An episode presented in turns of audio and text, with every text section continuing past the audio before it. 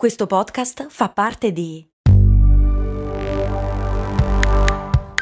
VOIS, Podcast Creators Company. Se a volte ti senti così, ti serve la formula dell'equilibrio. Cult Balance, 20 miliardi di probiotici LCS più la vitamina D per ossa e muscoli. Grazie ai nuovi patron Francesco, Martina, Manuel, Stefano, Vlad, Gaia, Gabriele, Battiman e Don Fabrizio. Quanti ne siete? Grazie, che figata! E grazie anche a Spugna che chiede: ma gli stambecchi e le capre hanno il baricentro spostato per essere in grado di arrampicarsi così verticalmente?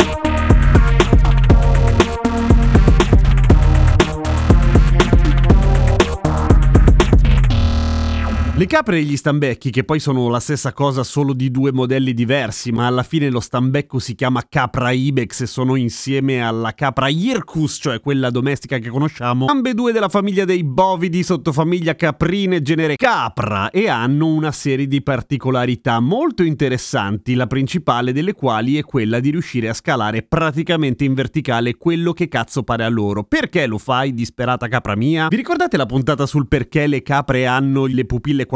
Ecco, le pupille quadrate non gli permettono di vedere molto bene verso l'alto, ma molto bene invece tutto tuorno loro, tipo a 280 gradi. Questo vuol dire che per avere una visione decente devono salire, e questo è uno dei motivi, sicuramente il meno importante. Quello più importante naturalmente è il fatto che gli stambecchi e le capre non hanno voglia di morire male, almeno per mano di altri predatori, così scappano laddove solo loro possono arrivare, poi ogni tanto muoiono male cadendo. Ma sei scemo? No, invece è vero, purtroppo cadono. E perché non se ne parla? Perché la stampa è asservita al potere, non parla mai delle capre che cadono e si schiantano, ma lo fanno, ahimè, purtroppo. Oltre ai predatori ci sono una serie di sfighe di cui sono vittime le capre. Al di là delle cadute ci sono ad esempio i fulmini, perché non fa ridere, intanto è molto di cattivo gusto, scusami, ma essendo sempre in alto effettivamente sono le prime un po' a fare da parafulmine. Una capra come parafulmine fa schifo, si che babbizza subito. E quindi è solo la paura che le fa scalare verso l'alto? No, c'è anche un altro motivo. Le capre hanno un grandissimo bisogno di sale, come è noto e come avrete capito, solo che il sale, come abbiamo già detto altre volte, in natura, soprattutto nella dieta delle capre, dal momento che sono erbivore e per quanto ne mangino 15 kg al giorno di roba, ecco, il sale soprattutto in montagna non è particolarmente frequente. Devono leccare i sassi che hanno il sale, e spesso sui muri, ad esempio il famoso esempio della diga quasi verticale dove le capre salgono a leccare le pietre, ecco, lo fanno per quella roba lì, non perché sono matte, ma perché quelle pietre contengono una marea di sale e a loro fa bene. E non potremmo essere più gentili e mettere noi dei blocchi di sale in giro?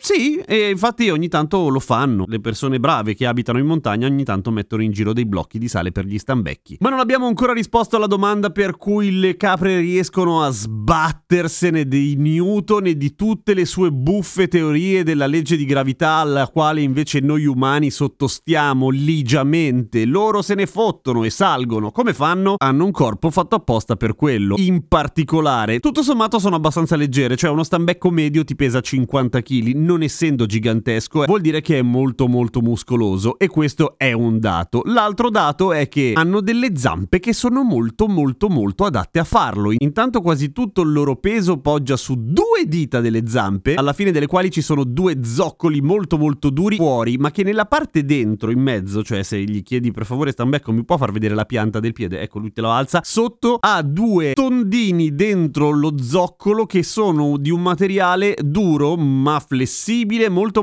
simile a quello delle nostre scarpe da scalata per esempio. Noi ci siamo arrivati con la gomma vulcanizzata, loro molto tempo prima, bravi stambecchi. Quel materiale grippa moltissimo, lo zoccolo è molto duro e quindi si impianta perfettamente in ogni piccolo spigolo di pietra. In più il fatto che siano due dita e che si riescono a divaricare fra di loro vuol dire che gli stambecchi riescono sempre ad avere l'appoggio migliore. In più hanno altri due semicosi dietro, due piccoli rostri, alla fine sembrano così, sulla parte alta della zampa, dove generalmente quando camminano in piano non toccano, ma invece scendendo da una ripida salita quei ganci si aggiungono ai due zoccoli sotto, per cui è come se avessero anche i ramponi incorporati. Cioè uno stambecco fra non lo stacchi ma neanche con... non lo stacchi, punto. E in più oggettivamente sono molto molto bravi, anche perché è triste dirlo, ma uno stambecco adulto vuol dire che è stato bravo tutta la sua gioventù, e lo stambecco adulto è la selezione di tutti gli stambecchi nati, meno quelli predati, ok, ma sottratto anche quelli che sono fischiati giù da un dirupo. Per cui insomma gli stambecchi che vedi sono i cazzo di campioni di arrampicata stambechistica, il meglio, l'elite, la crema. Pro tip, sapete chi si era appena nutrito di stambecco prima di morire? Ötzi, la mummia delle Alpi. Questo cosa prova? Che mangiare lo stambecco porta sfiga. Non mangiate gli stambecchi, per favore, grazie. Messaggio in collaborazione col sindacato degli stambecchi. Recensisci Cose Molto Umane su qualsivoglia piattaforma la stai ascoltando in questo momento, e seguimi su Instagram, sono Radio Kesten. A domani con Cose Molto Umane. E se ti ho chiesto troppe robe, fai una delle due, o nessuna se vuoi, insomma, come vuoi.